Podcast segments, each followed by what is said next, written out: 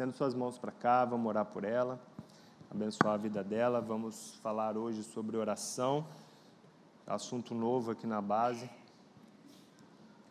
Vamos ver se a gente consegue introduzir essa matéria. Pai, nós abençoamos a Mariana com graça, com favor. Nós declaramos sobre ela, Deus, a tua revelação para que ela possa ministrar, tocar, ó Pai, os nossos corações com o Espírito Santo que flui através dela e que nós possamos ter entendimento daquilo que o Senhor quer falar a nós nessa manhã, em nome de Jesus. Amém.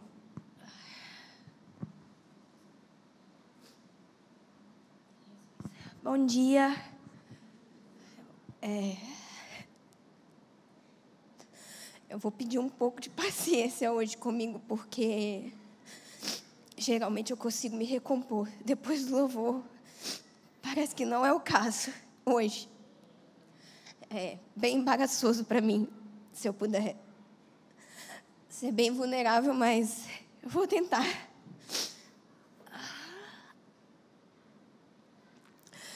Bom, como eu disse, paciência, por favor.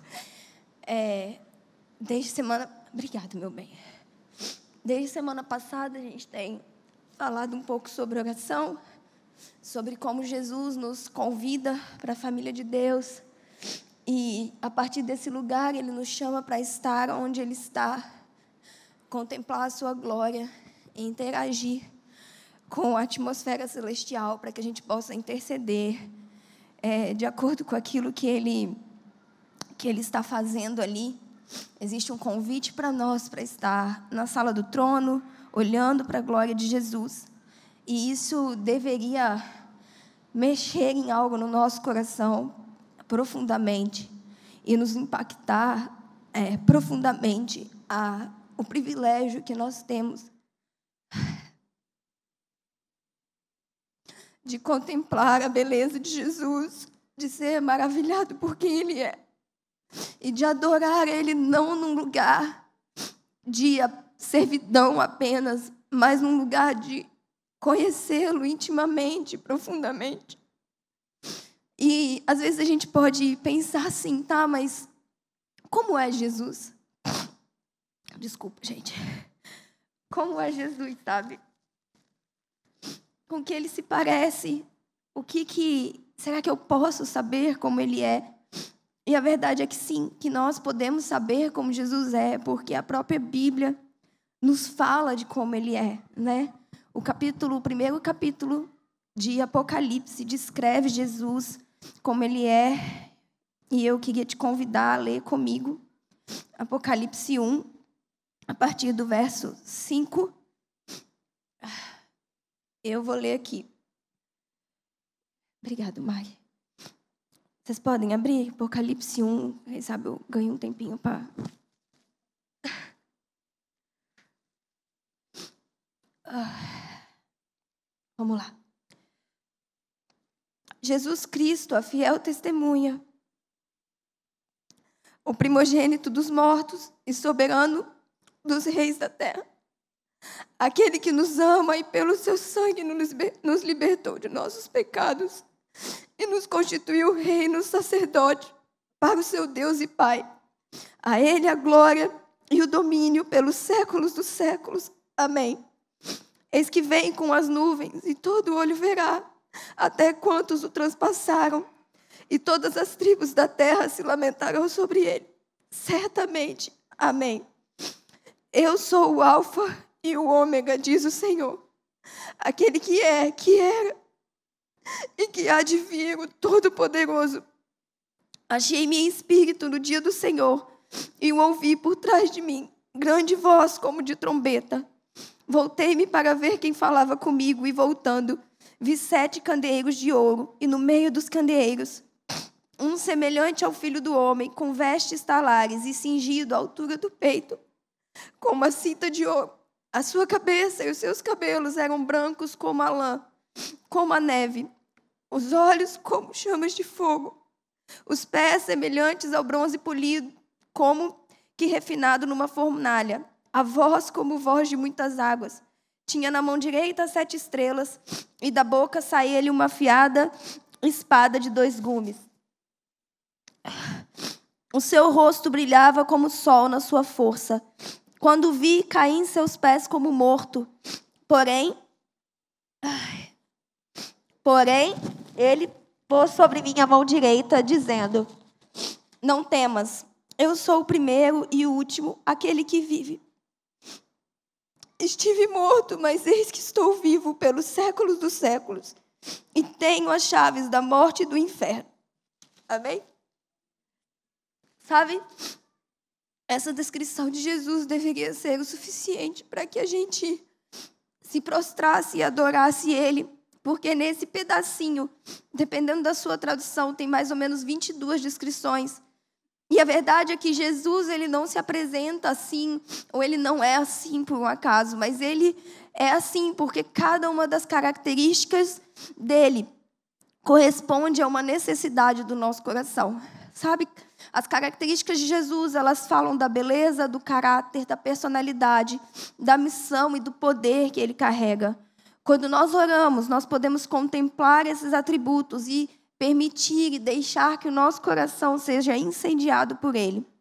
É, essa série, como a gente já falou, é baseado no livro do Vitor, e lá no livro dele ele vai falar de todas essas características, mas a gente não tem tempo aqui para tratar de todas elas. Mas eu queria falar de algumas com vocês que eu senti o Espírito Santo é, é, saltar para mim. E a primeira delas é fiel testemunha. Essa é a primeira característica quando a gente abre lá em Apocalipse 1. E a fiel testemunha, ser fiel testemunha, fala do caráter de Jesus. Sabe, quando Jesus diz, Eu sou a fiel testemunha, ele está nos assegurando que nós podemos confiar em tudo que ele diz. Porque tudo que ele fala é verdade.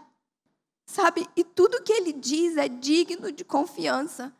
Cada palavra que sai da boca dele, nós podemos nos agarrar a cada uma delas, porque Jesus não fala nada em vão. Jesus não abre a boca para falar qualquer coisa, para preencher um silêncio. Toda vez que Jesus fala, ele está totalmente comprometido com a autoridade para cumprir as palavras que ele nos disse. Ele possui autoridade para nos liderar, sabe, ao plano original de Deus. Ele possui autoridade para cumprir o plano de Deus. E ele é rei e reina hoje e reinará para sempre.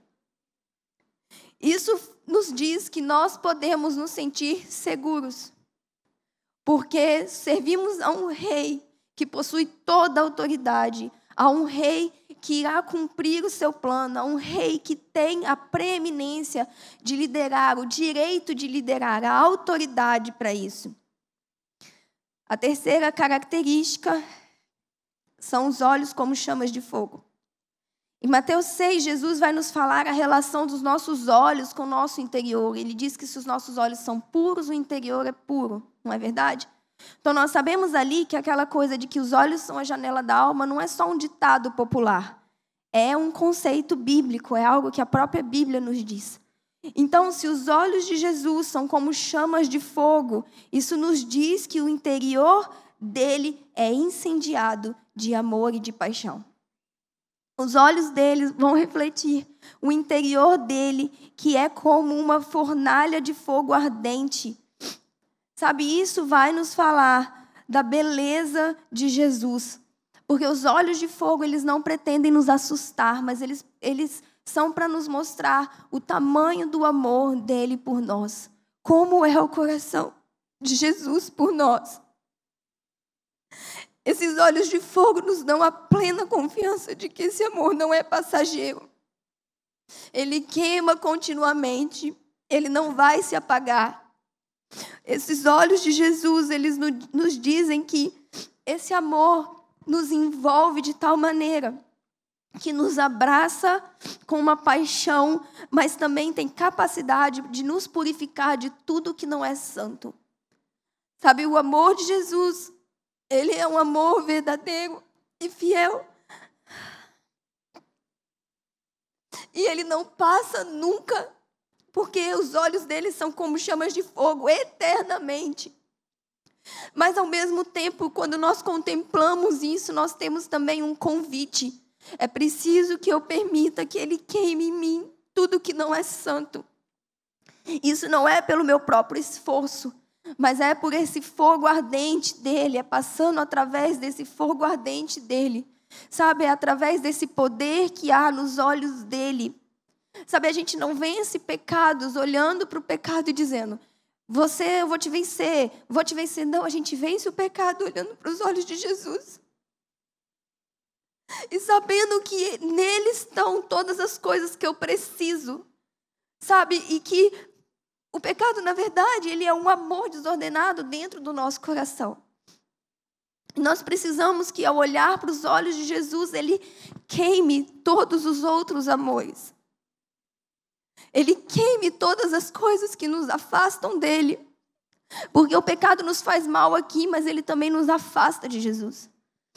E os olhos de fogo nos garantem que essa purificação de Jesus é através do amor.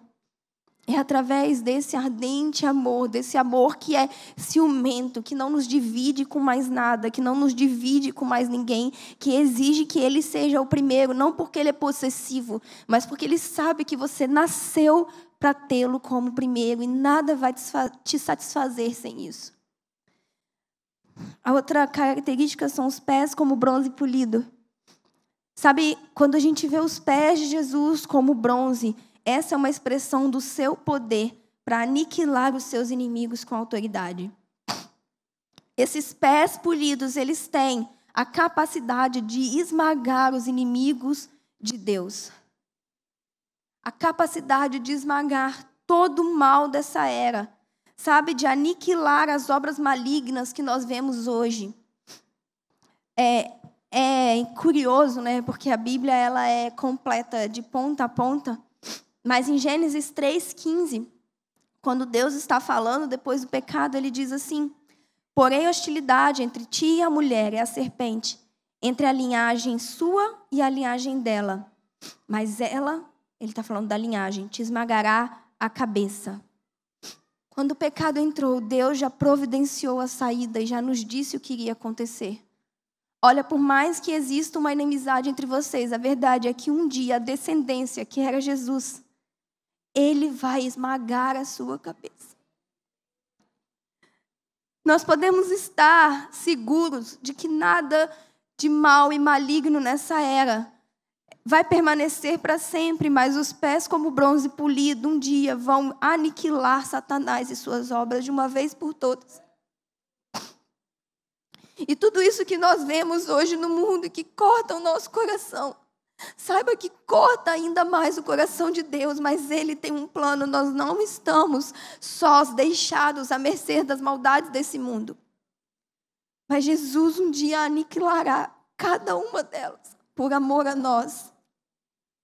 Sabe, nós precisamos conhecer a, os atributos de Cristo, conhecer a Jesus, porque assim o nosso coração é atraído para nos aproximarmos dele. João 17,3 diz que a vida eterna é conhecer a Deus.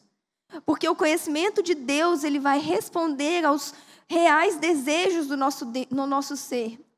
Nós fomos feitos para uma coisa, conhecer a Deus e ser conhecido por Ele. Ter intimidade com o Senhor e permitir que Ele entre no mais profundo da nossa vida e nós sejamos feitos um com Ele. Mas para que isso aconteça, nós precisamos ter a disposição de aprender quem ele é. Sabe, João, ele não conhecia nenhuma dessas características de Jesus antes dessa ocasião, dessa revelação que ele trouxe. Mas hoje, por causa dele, esse conhecimento está disponível para nós através da palavra de Deus. Nós precisamos adorar Deus por quem ele é. Mas se nós não conhecermos quem ele é, como nós vamos fazer isso? Como eu vou adorar a Deus por quem Ele é se eu não sei quem Ele é, se eu não conheço quem Ele é? Sabe, é a Bíblia que contém as palavras que descrevem Jesus como Ele deseja ser conhecido. Como Ele deseja que nós saibamos que Ele é. É na Bíblia que nós encontramos o poder para nos fazer conhecer Deus a partir da maneira que Ele deseja ser conhecido. Nós não podemos fugir da responsabilidade de tentar compreender como ele é, o que ele é e com que ele se parece, porque isso nos parece estranho ou incompreensível. Sabe, lendo essa passagem de Apocalipse, se nós lermos é, apenas com os nossos olhos carnais, digamos assim, é estranho, sabe? É um olho de fogo, é um pé de bronze, é uma espada que sai da boca, é um cabelo branco. E, e eu sou uma pessoa visual, eu fico tentando juntar tudo assim. Meu Deus, que coisa meio estranha. E aí a gente pode dizer assim: ah, deixa para lá, isso aqui tem algum significado de alguma coisa que eu não vou entender mesmo, então deixa para lá. Mas nós não podemos fugir dessa responsabilidade porque é isso que nos faz nos aproximarmos dele. É assim que ele deseja ser conhecido. Sabe, Deus não é aquilo que nós desejamos que Ele seja, ou aquilo que nós imaginamos que Ele seja. Ele é o que Ele diz que é. E essa verdade está escrito na palavra que é incorruptível. É, se dedicar ao estudo dessa palavra não é só para quem é erudito ou, ou, resolveu se aprofundar em teologia ou os teólogos dessa terra, sabe? É um dever de todos aqueles que se entregam a Deus e desejam crescer e amadurecer na sua presença. Porque eu não posso conhecer a um Deus que eu fabrico na minha mente. Sabe, é como se uma pessoa que tivesse querendo te dizer quem ela é e como ela é, e você está olhando para a pessoa, está olhando para a Vitória. E ela está aqui, ó, Mari, eu sou branquinha, magrinha, cabelo assim tal. E eu falo, não, não, não, não, não. Pega aí que eu vou fechar o olho aqui, eu vou imaginar como que você é. E aí você vai ser como eu imagino que você é. Não, existe uma descrição de quem ele é, do caráter dele, do poder dele, da personalidade dele. E é nosso dever, se nós dizemos que o amamos, buscar entender e nos aprofundar e conhecer isso. Sabe mais? O nosso terceiro ponto, nem sei quanto tempo eu estou falando. Hoje vocês vão ter que ter paciência comigo, gente. O nosso terceiro ponto é que o conhecimento nos leva a experimentar.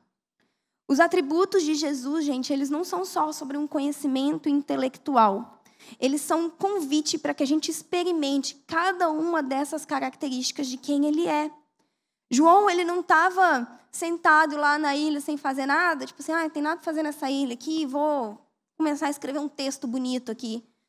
Ele não estava desenvolvendo uma teoria, ele não estava desenvolvendo uma linha filosófica. João estava tentando colocar em palavras o que ele estava vendo, o que ele estava experimentando. E com isso ele deixou uma maravilhosa verdade para nós hoje de quem Jesus é. A revelação pura, real, verdadeira de quem Ele é, como Ele quer ser conhecido. Mas nós precisamos entender que não é só um, a respeito de ter um conhecimento intelectual, talvez de você saber de cor e saber declarar cada uma dessas coisas, mas é um convite para que você experimente cada uma dessas coisas.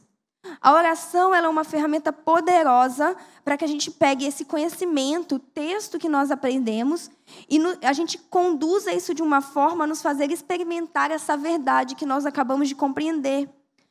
E uma forma prática que você pode fazer isso é que você pode transformar um texto em oração. Por exemplo, nós lemos lá que Jesus é o primogênito dentre os mortos. E ela pode ser transformada em três frases. O Vitor uma vez ensinou isso para o Felipe. Não está aqui, não. Cadê? Ei.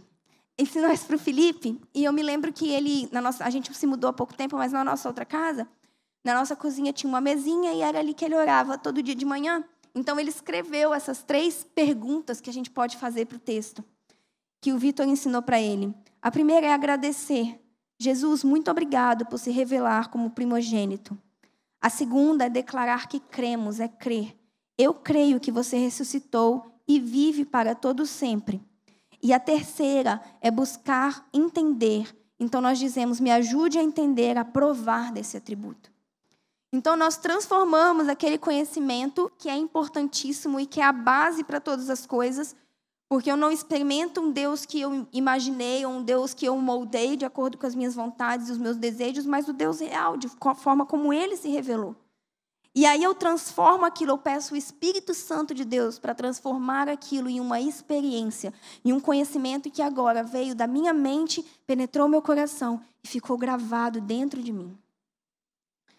Sabe, a gente precisa permitir que o Espírito Santo faça a obra sobrenatural de revelar de forma pessoal os atributos de Jesus para nós. Por exemplo, nesse, nessa passagem que ele é o primogênito dos mortos, sabe, nós podemos ter uma revelação pessoal da paz que nós podemos ter ao enfrentar situações de morte. Porque sabemos que ele foi o primogênito, mas nós também um dia ressuscitaremos com ele. Isso tra nos traz paz em, em situações de morte, porque sabemos que ele abriu o caminho, que ele foi o primeiro por nós. Sabe, é, meditar sobre os atributos do Filho de Deus precisa nos conduzir a expressar uma a experimentar a manifestação desses aspectos de maneira real. De maneira que você possa dizer: olha, eu não só sei que ele tem olhos de fogo, eu sei dentro de mim. É uma convicção que ninguém vai tirar de mim. Sabe que as pessoas podem vir com qualquer tipo de filosofia, argumento, é, explicações lógicas, porque aquilo é loucura. Mas ninguém nunca vai arrancar aquilo de mim. Porque eu sei, o Espírito Santo gravou dentro do meu espírito que Ele é fiel. Então, se todas as circunstâncias me disserem o contrário, eu continuo sabendo. Porque eu sei que Ele é fiel a cada palavra isso não muda porque as coisas ao meu redor estão difíceis. Porque eu não estou com os meus olhos fitados naquilo que está acontecendo. Eu estou sendo é, fiel àquilo que, que ele fez dentro de mim. Não, você é fiel. Você é fiel testemunha. Você disse que ia voltar e você vai voltar. Você disse que você ia trazer paz e você vai trazer paz. Você disse que você ia restaurar todas as coisas e você vai. Não porque eu estudei 678 livros de teologia, isso é importante, é assim que a gente acessa aquilo que Deus quer que a gente entenda. Mas porque depois que eu estudei, depois que eu li, o Espírito Santo gravou isso dentro do meu espírito de uma forma que ninguém pode tirar isso de mim. Eu fico imaginando os mártires aquelas pessoas. E eu fico, Jesus, eu quero ter essa certeza. Que nada, nem o medo da morte, nem o medo da tortura, nem o medo de nada vai tirar isso de mim. Porque é uma convicção inabalável de quem você é. Você é quem você diz que é. Amém? Então, é, quando nós entendemos isso, Sabe, não quer dizer que você vai lá sentar um dia e vai ter uma visão como João teve.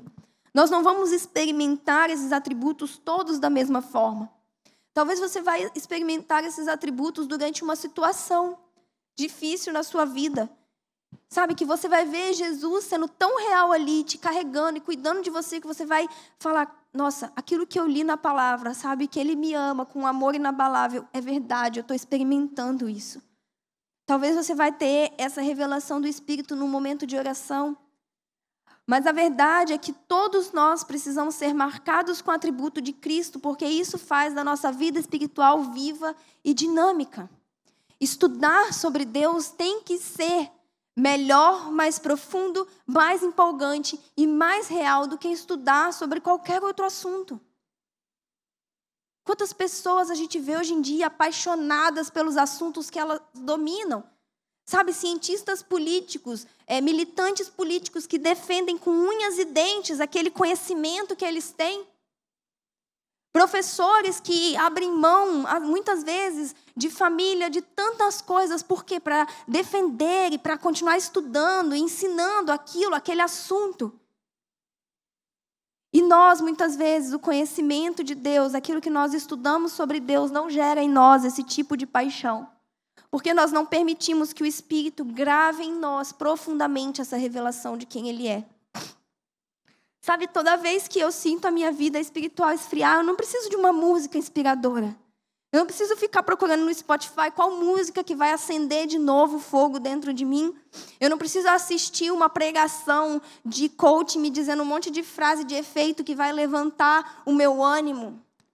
Eu preciso olhar nos olhos como chamas de fogo. Eu preciso saber que esses olhos são reais e eu preciso experimentar essa realidade. Quando o meu coração ele está contrito em oração, em meio às dificuldades, sabe, que vão além do meu controle, as coisas que eu não consigo entender, as coisas que, que parecem se abalar, Sabe quando parece que você está pisando e está tudo tremendo em volta e você fala, eu não sei o que eu vou fazer. Eu preciso saber que Ele me segura assim como Ele segura as sete estrelas na sua mão. Eu preciso ter essa revelação. Eu preciso ter experimentado isso. Cada vez que eu tenho um pecado que parece que eu não consigo vencer, parece que é invencível, que é mais forte do que tudo, eu preciso experimentar a espada afiada que sai da sua boca, que se torna uma arma para mim. Sabe? E em meio às dúvidas que a gente possa ter no futuro, eu preciso ter a convicção de que ele já me provou, me mostrou e me fez experimentar que ele é o começo e o fim, que todas as coisas estão guardadas nele.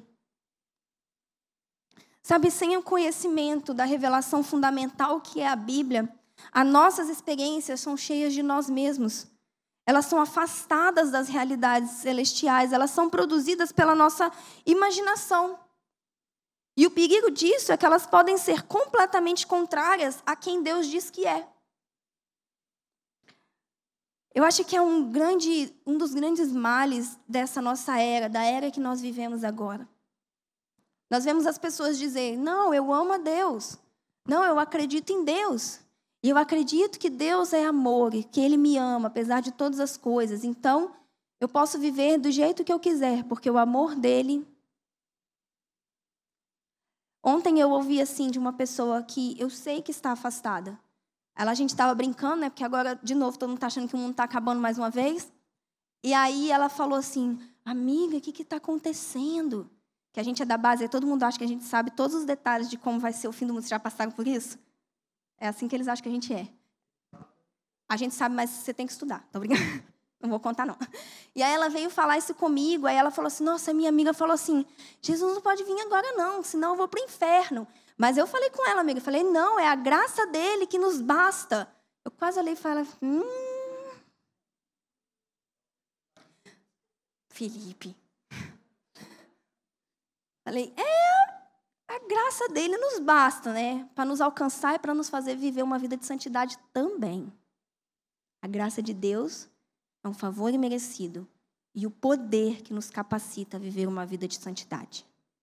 Agora, eu nunca vou saber isso se eu não consultar as Escrituras, não ver ali um chamamento para a vida de santidade, não ver ali uma realidade que só os puros, só os santos verão a Deus, mas que eu não preciso me apoiar nas minhas próprias forças para isso. Ele provê a graça para que eu viva essa vida. Mas que o amor e a graça dele não são permissões para que eu viva a minha vida do jeito que eu quiser. Sabe, é, é o mal dessa era. Essa era, ela molda Deus aos seus próprios conceitos de amor. O que, que é amor? Ah, hoje em dia, você fala, Deus é amor. E as pessoas acham que porque Deus é amor, ele vai compreender todas as coisas. E ele vai saber que durante três anos eu nunca tive tempo de orar, eu tinha um monte de coisa para fazer. Sabe, a gente molda, é, essa era, ela molda Deus aos seus conceitos de bondade. Deus é bom. Então ele nunca deixaria né, as pessoas irem para o inferno. Aí isso leva a gente às teorias mais bizarras, sabe? Tipo, não existe inferno. Porque a gente não deixa que Deus nos mostre quem Ele é do jeito que Ele quer nos mostrar quem Ele é, que é a Bíblia. Sabe, a gente vive numa era de gratiluz, né?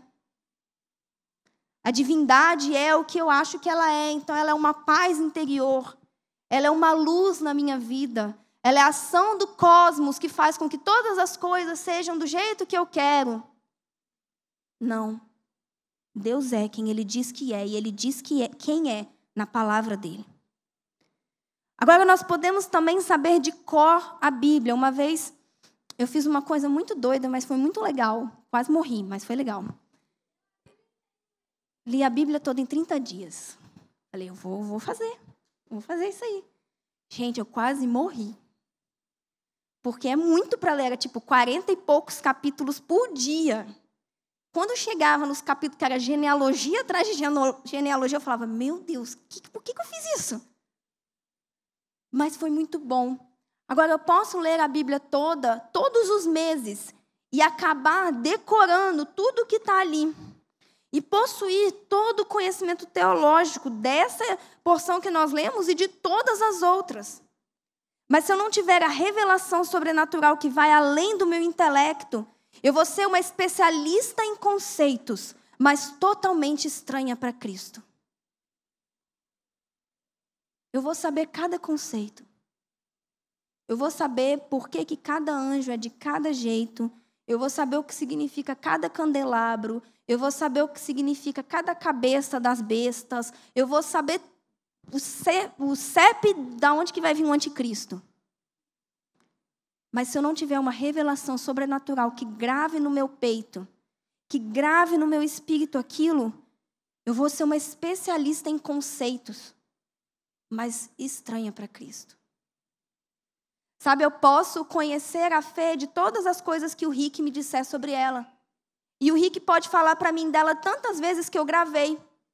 Mas quando a fé vier, se eu não passei tempo com ela, se eu não deixei que a presença dela mostrasse para mim quem ela é e gravasse isso dentro de mim, ela vai olhar para mim e vai falar: Eu não sei quem você é.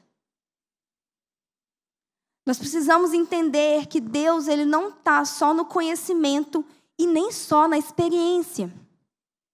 Porque as pessoas lá fora dizem que experimentaram Deus. Eu experimentei Deus. E quando você vai ver, eles vivem uma vida que não condiz com a vida de alguém que realmente experimentou Deus quem ele é. Talvez ela experimentou um Deus que ela fez a imagem e a semelhança dela. Mas ele está no conhecimento que se prova real e na experiência que é fundamentada na verdade bíblica. Deus está na união dessas coisas, nós precisamos de ambos. Porque o conhecimento ele vai me levar à revelação. E a revelação vai me levar à adoração. O que, que João faz? Eu caí como morto aos pés dele. Depois que eu vi isso tudo, eu não suportei. Sabe, essa adoração, ela nos leva a conhecer mais. A Bíblia diz que nós conhecemos quando contemplamos, quando nós estamos ali, contemplando a presença dEle, na presença dEle. É como um ciclo onde um conduz ao outro e ambos juntos nos levam mais profundo. Quanto mais eu sei, mais eu posso experimentar. Se eu só sei que Deus tem olhos como chamas de fogo, eu não tenho como experimentar um Deus que tem uma espada afiada que sai da boca dele, porque eu não sei que ele existe, eu não sei que isso é real. Então, cada vez que eu conheço, quanto mais eu conheço, mais eu posso experimentar. E aí, quanto mais eu experimento, mais o meu lugar de oração se fortalece. E nesse lugar eu passo a contemplar. E quanto mais eu contemplo, mais eu conheço. E quanto mais eu conheço, mais a minha vida ela parece fazer sentido. Porque o sentido da nossa vida é conhecer a Deus e ser conhecido por Ele. Quanto mais eu conheço a Deus na palavra dele e aquilo se torna real para mim dentro do meu espírito, as tempestades dentro de mim, elas se acalmam. Aquelas confusões dentro de mim, elas parece que Jesus faz igual quando ele acalmou o mar, sabe? Ele fala assim: "Ei, eu estou aqui. Sabe, quanto mais eu mergulho em Deus, quanto mais aquilo é real para mim, mais eu vivo uma vida que não se afeta pelas condições externas, porque eu entendo que tudo isso aqui vai passar. E que tudo isso aqui é passageiro. Mas que Ele tem um plano eterno para mim. Sabe, eu queria te convidar nessa manhã a fechar os seus olhos. Alguém pode subir aqui para mim, por favor, para tocar? Eu nem sei se foi muito tempo, pouco tempo, acabou. Falei que vocês iam precisar ter uma paciênciazinha comigo hoje. Mas eu sinto do Senhor um convite para que nós sejamos, sim, um povo da palavra a base é conhecida por uma igreja que tem um estudo muito é, sério, levado a sério, profundo. Isso é maravilhoso. Eu creio que o Senhor nos chamou para isso e colocou esse encargo nas nossas vidas como comunidade, sabe? Essa paixão pelas Escrituras, essa paixão de entender quem Ele é. E eu creio também que o Senhor tem para nós a revelação sobrenatural para que aquelas páginas saltem daquele papel e sejam gravadas dentro de nós. Porque a gente vai ser cada vez mais desafiado por essa era a respeito das nossas convicções, a respeito de quem Ele é, a respeito de, das verdades bíblicas. Cada vez mais nós vamos ser desafiados nessas coisas. E aí não vai bastar apenas, apenas você dizer, eu estava na igreja, um dia eu tive uma visão assim, assim.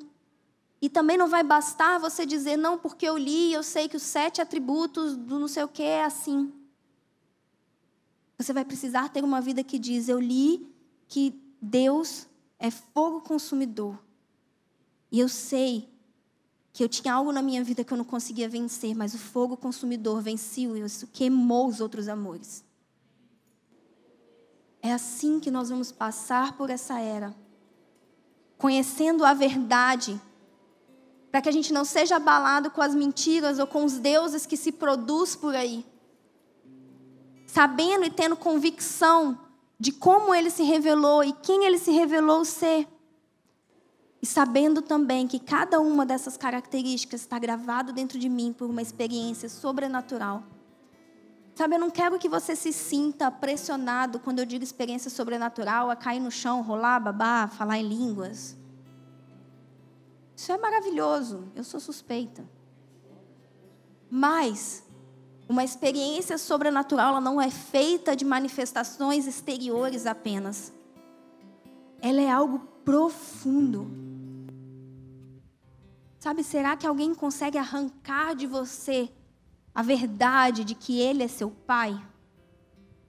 Será que alguém consegue arrancar de você a verdade de que Ele é fiel? Será que alguém consegue arrancar de você a verdade de que Ele vai voltar? A gente determina uma experiência sobrenatural por quão profunda ela está encravada e gravada no nosso espírito. E quão profunda é essa convicção não por manifestações externas. Se tiver manifestações externas, amém, a gente vai ter que se acostumar com o esquisito. Mas é sobre aquilo que ele gravou no seu interior. Eu queria que você fechasse seus olhos.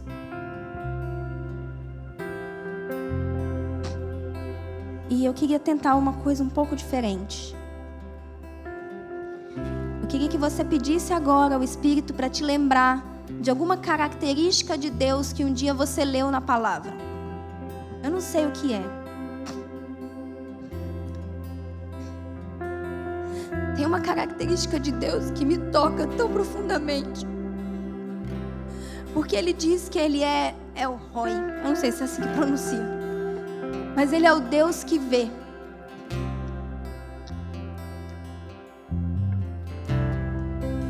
Sabe, eu sabia disso no meu intelecto, eu estudei o significado da palavra em hebraico.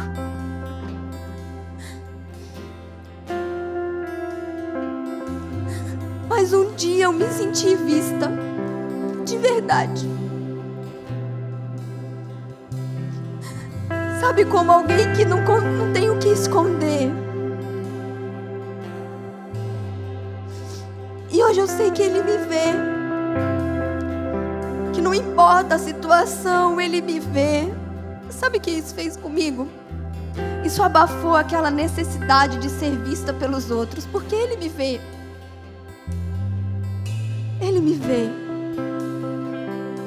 E eu queria que você pedisse ao Senhor para trazer à sua memória alguma coisa que você leu na palavra, que você conheceu e que você agora, você e o Espírito Santo, pedisse a Ele que trouxesse essa revelação para você. Que te fizesse experimentar isso de maneira real. Que fizesse com que essa verdade da palavra fosse gravada não só na sua mente, mas no seu espírito. De forma que ninguém mais pode tirar.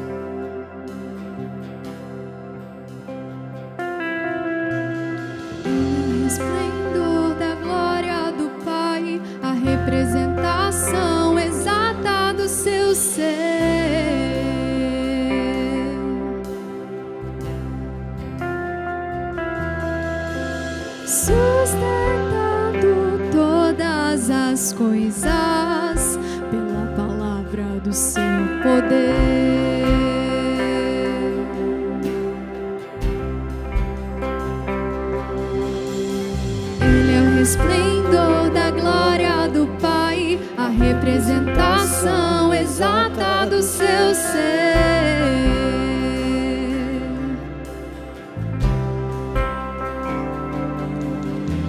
Sustentando todas as coisas pela palavra do seu poder.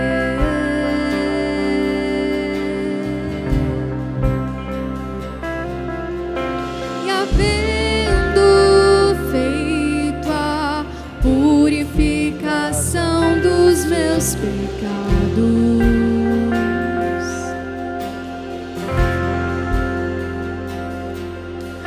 Assentou-se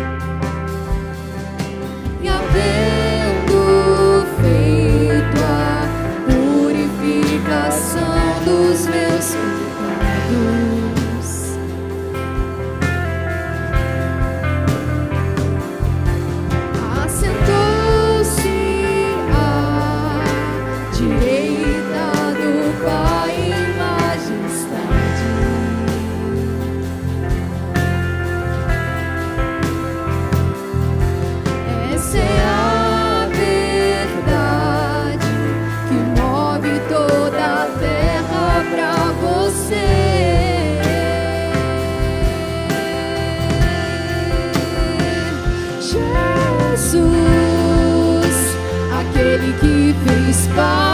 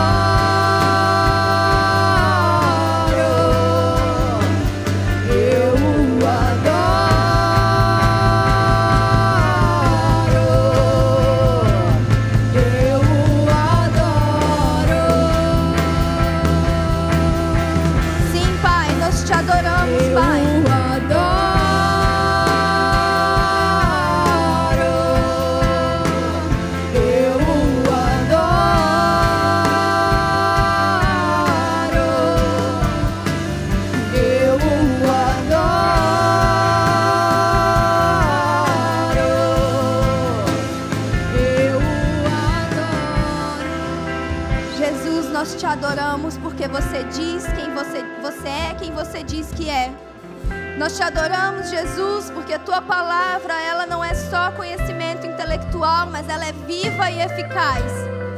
Nós te adoramos, Jesus, porque você se fez carne para nos mostrar as tuas realidades. Você se fez carne para fazer paz conosco entre nós e Deus. E nós podemos experimentar quem você é por causa do vivo caminho que você abriu. Nós te adoramos, Jesus, porque você não é só uma ideologia, você não é só uma teoria, você não é uma filosofia de vida. Você é real. Nós te adoramos, Jesus, por quem você, porque quem você é é muito mais do que só uma experiência, é muito mais do que uma iluminação sobrenatural, é muito mais, mas você é a verdade, você é o caminho, você é a vida. Faz-nos, Jesus, experimentar cada um dos teus atributos. Faz-nos, Pai, ter gravado em nosso espírito cada uma das tuas verdades, de modo que nenhuma dificuldade, de modo que nenhuma filosofia vã desse mundo, de modo que nenhuma ideologia arranque de nós a verdade, a experiência de quem você é. Nos dá, Deus, uma revelação da tua verdade, uma revelação do teu caráter, do teu poder, da tua personalidade, do teu amor por nós. Deixa-nos conhecer não só de mente, mas também de todo o coração. Para que a nossa adoração flua de um lugar de verdade, de um lugar de entrega. Nós queremos te imitar e ir até as últimas consequências, agarrado nas verdades reveladas da tua palavra. Nós não temeremos mal algum, porque sabemos que você está conosco. Nós não moldaremos as tuas verdades, porque sabemos que elas são suficientes para nós. Nós não vamos abrir mão daquilo que você diz que é correto, porque sabemos que você é um justo juiz. Nós não vamos moldar a nossa vida pelas exigências do mundo, porque sabemos que temos recompensas celestiais. Nós vamos, Jesus, estar firmes com você, porque sabemos que você